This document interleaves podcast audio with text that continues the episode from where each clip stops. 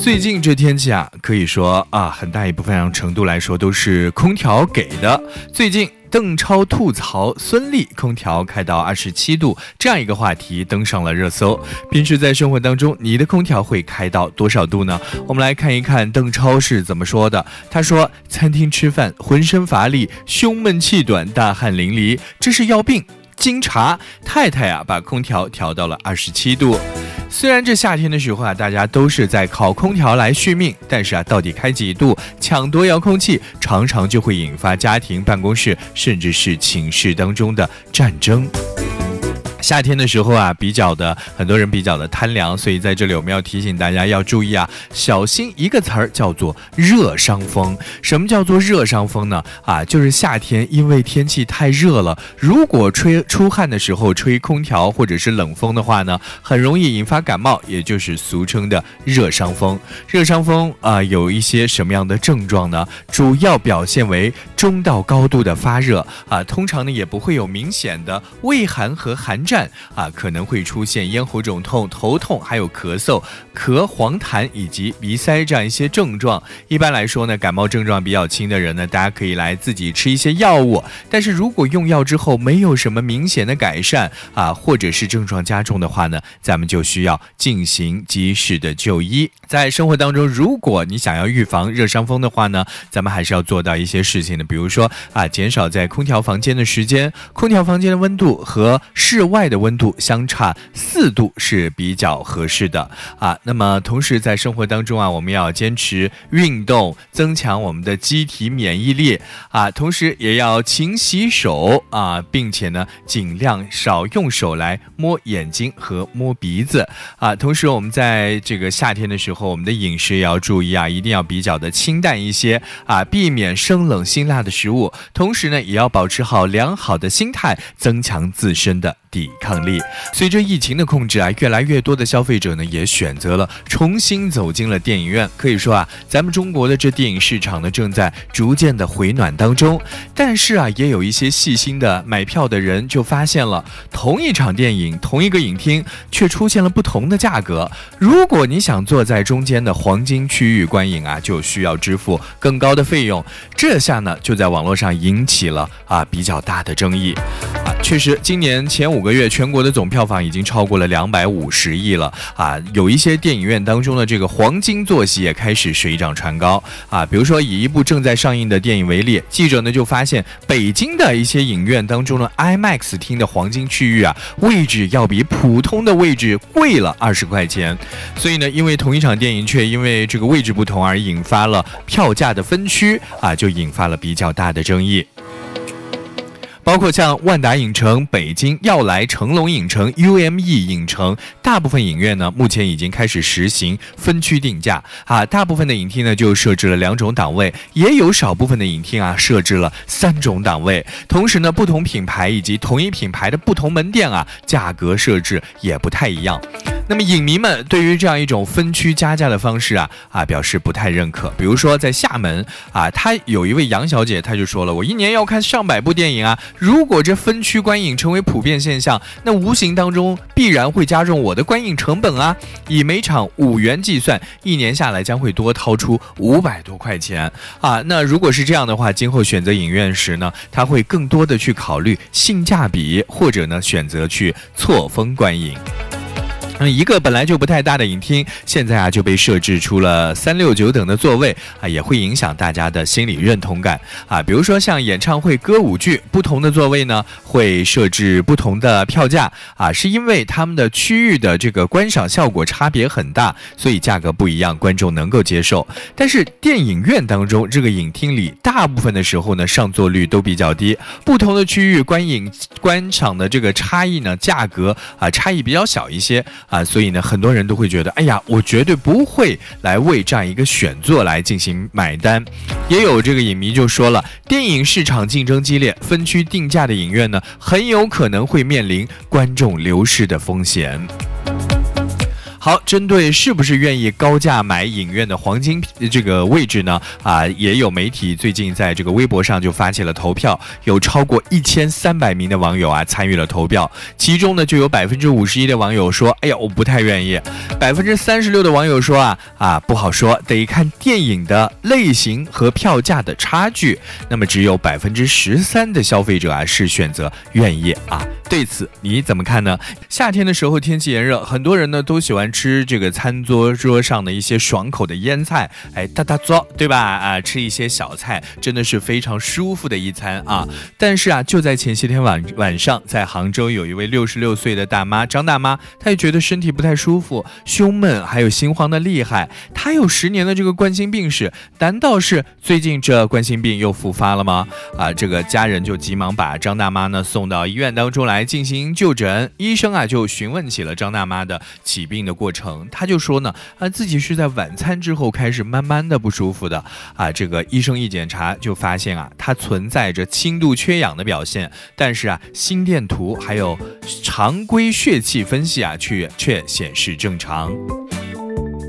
好，医生经过一番诊治之后呢，就发现这个张大妈是亚硝酸盐的中毒。哎，原来是怎么一回事呢？这张大妈是比较喜欢吃腌菜，晚餐的时候啊吃了整整一大碗。确诊病因之后，经过治疗，张大妈啊也心不慌了，指头也恢复了原来的血色啊，一下子查一下这个高铁血红蛋白啊也恢复正常了，顺利出院。好，刚才我就提到了一个词儿叫做亚硝酸盐中毒，这种病症啊在夏天也是比较容易。易出现的，它是由于误食亚硝酸盐，或者是饮用亚硝酸盐含量比较高的井水，或者是摄入了大量的亚硝酸盐以及亚硝酸盐的蔬菜而引起的，以组织缺氧为主要表现的急性中毒。它呢是一种强氧化剂，会造成啊组织缺氧，导致器官的功能障碍。那么亚硝酸盐啊，只要我们平时在生活当中摄入零点二到零点五克，就有可能会引起中毒。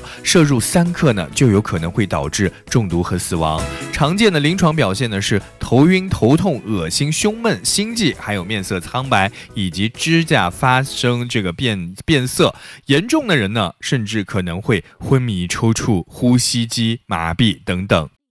一般呢，在三十分钟到两小时左右可能会发病，如果抢救不及时呢，严重的话就有可能在两个小时之后死亡。但是啊，一般情况之下，腌制品当中这亚硝酸盐的含量啊，其实并不太高。张大妈中毒的原因啊，是因为腌菜的时间太短，而且呢，在摄入的时候一下子吃的太多了。这个医生就提醒大家，在腌制时长不够的时候，咱们就不要再吃这个腌菜了，最好腌一个月左右，咱们再吃。除此以外呢，也不要去吃呃这个腐烂的或者是存放过久的一些蔬菜。夏天的时候呢，还要警惕吃隔夜菜导致亚硝酸盐的中毒。建议大家，在夏天的时候呢，这剩菜咱们一定要及时的放到冰箱当中来进行冷藏，并且呢，在吃之前一定要进行充分的加热。好，接下来我们一起来关注生活当中的一些热点话题。天气比较热了，很多人呢也是迎来了暑假啊。我们出门旅游呢，也是暑假当中一个必不可少的环节。不知道大家在出门旅游的时候，在入住到一家酒店之后，会不会现在已经下意识的啊有了一些这样的行为，就是。会在这个酒店当中，就像一个小侦探一样，像一个小特工一样，到处查查看啊，看一看酒店当中是不是会有一些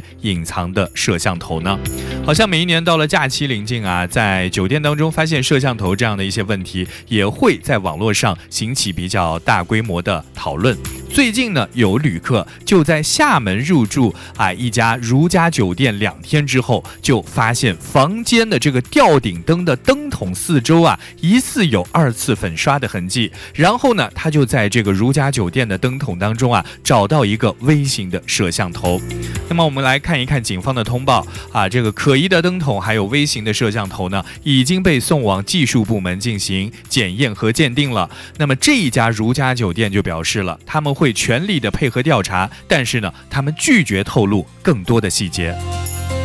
其实房客呢遭到隐秘摄像头的偷拍，甚至影像内容被售卖的事情呢，已经屡见不鲜了。有的甚至引发了比较严重的后果，当事人呢一辈子也是背上了沉重的包袱。那么偷拍事件呢，尽管尽管这个情况是不尽相同的，但是伤害却不一而足。但是有一点也是惊人的相似，那就是受害人呢基本上都遇到了。傲慢式甩锅，什么叫做傲慢式甩锅呢？就是很多这个当事的酒店啊，基本上都会露出无辜的表情，说不关我的事儿啊，把这样一个旗子举起来。就像刚才我们所说到的厦门这一起案例，游客反映情况之后呢，酒店的态度比较的傲慢，并且呢拒绝进行解决。当然，我们在这里要说的一点就是，并没有证据啊表明这个酒店就是始作俑者。从媒体报道的情况来看呢，有个别偷拍事件呢是和酒店员工有关的，但是呢，在更多的偷拍事件当中啊，酒店其实并不知情，有的呢甚至还是受害者。那么，面对偷拍、针孔偷拍的事件呢，在网络上就出现了不少的攻略，甚至还带来了一些探测仪的热销。刚才我就说了，哎呀，有很多人在进入酒店之后呢，就会下意识的去敲一敲、看一看、仔细检查一下这镜子里面啊，还有这个消防的这个器材旁边啊，还有这个灯管旁边啊，是不是会隐藏一些小小的针孔摄像头？但是如果咱们每一次去酒店住宿都得像特工一样啊，武装好几个专用设备，甚至到了每个酒店都用探测仪来检查一两个小时，真的感觉太不正常了啊！真的要这么做的话呢，恐怕也真那。就是整个酒店行业的行为的悲哀了。其实，在咱们中国的刑法当中呢，就有针对非法生产和销售间谍专用器材的法律条文，这也是需要重点解决的问题。那么，如果针孔摄像头的生产和销售，没有落实严格的法律法规，这其实也是非法和违规进行生产的一种现象。那么民法典同时还规定啊，除了法律另有规定或者是权利人明确同意以外呢，任何的组织和个人不得进入拍摄、窥探他人的住宅或者是宾馆房间这样一些私密的空间。那么偷拍的摄像头，就算不是酒店进行安装的啊，难道酒店不应该负起维护公众的这样一个基本权利的义务吗？当然，就目前的情况来看呢，防止针孔偷拍的这个发生啊，最需要打上补丁的就是酒店的环节。那么，相对于旅客呢，酒店更有条件和能力来提前进行监测。那么，如果酒店充分履行了责任，不能说完全杜绝，但是最起码可以大大减少针孔偷拍事件的发生吧。那么，旅客入住酒店以后呢，首先是基于对于酒店的充分信任，所以呢，酒店真的没有任何理由来逃避自己的责任。最近呢，在江苏的昆山有一个男子啊，他驾驶电动自行车在等红绿灯的时候，就被郭某所驾驶的汽车啊溅了一身水。哎呀，这个昆山的男子比较刚啊，他不依不饶的打了幺幺零报警。民警在查看了监控之后呢，就确认这辆车就存在着机动车走非机动车道啊，并且呢经过漫水的路段，并没有减速慢行这两个交通违法行为。最终呢，郭某的两个违法行为分别被处以以五十元的罚款。其实之前我们看新闻也知道，因为开车溅行人一身的水，在太原啊、绵阳啊、南昌啊这样一些地方，就有很多司机曾经被处罚过。那么开车到漫水的地方没有减速，被处罚到底冤不冤呢？好，我们来检查一下这个相关的法律的条文，根据。道路交通安全法实施条例的第六十四条，机动车呢经过漫水的路段或者是漫水的桥段时，应该停车查明水情，确认安全之后低速通过。而根据咱们中华人民共和国道路交通安全法的第九十条规定，机动车驾驶人违反道路交通安全法律法规关于道路通行规定的，应该处以警告或者是二十元以上两百元以下的罚款。哎，根据刚才我们所看到的这样一些。法律条文啊，这个车辆经过漫水路段没有减速，其实呢确实是违法行为。虽然吧，这溅水的事情并不算大事儿，但是很多人，尤其骑电瓶车的一些小伙伴，可能都遇到过这一种糟心事儿。更过分的就是呢，可能会有一些车主啊，比较的喜欢恶作剧，会故意的往行人的身上溅水啊，故意的溅水淋湿路人来进行取乐。但是呢，行人也不能拿车主好像有什么办法。但是呢，在刚才我们所说到的这个案件当中，这位路人就比较刚嘛，他并不想咽下这口气，直接就追着视频当中的黑车拍。下了他的车牌号，并且呢来进行报警和求助。警方呢很快就找到了这位车主，对他进行了批评教育和罚款。所以呢也希望其他行人对驾车经过漫水路段没有减速的行为啊啊要告诉大家，这种行为其实咱们是完全可以进行举报的。那么交警呢也可以加强相关知识的普及，也可以有针对性的开展整治，减少这一类行为的发生。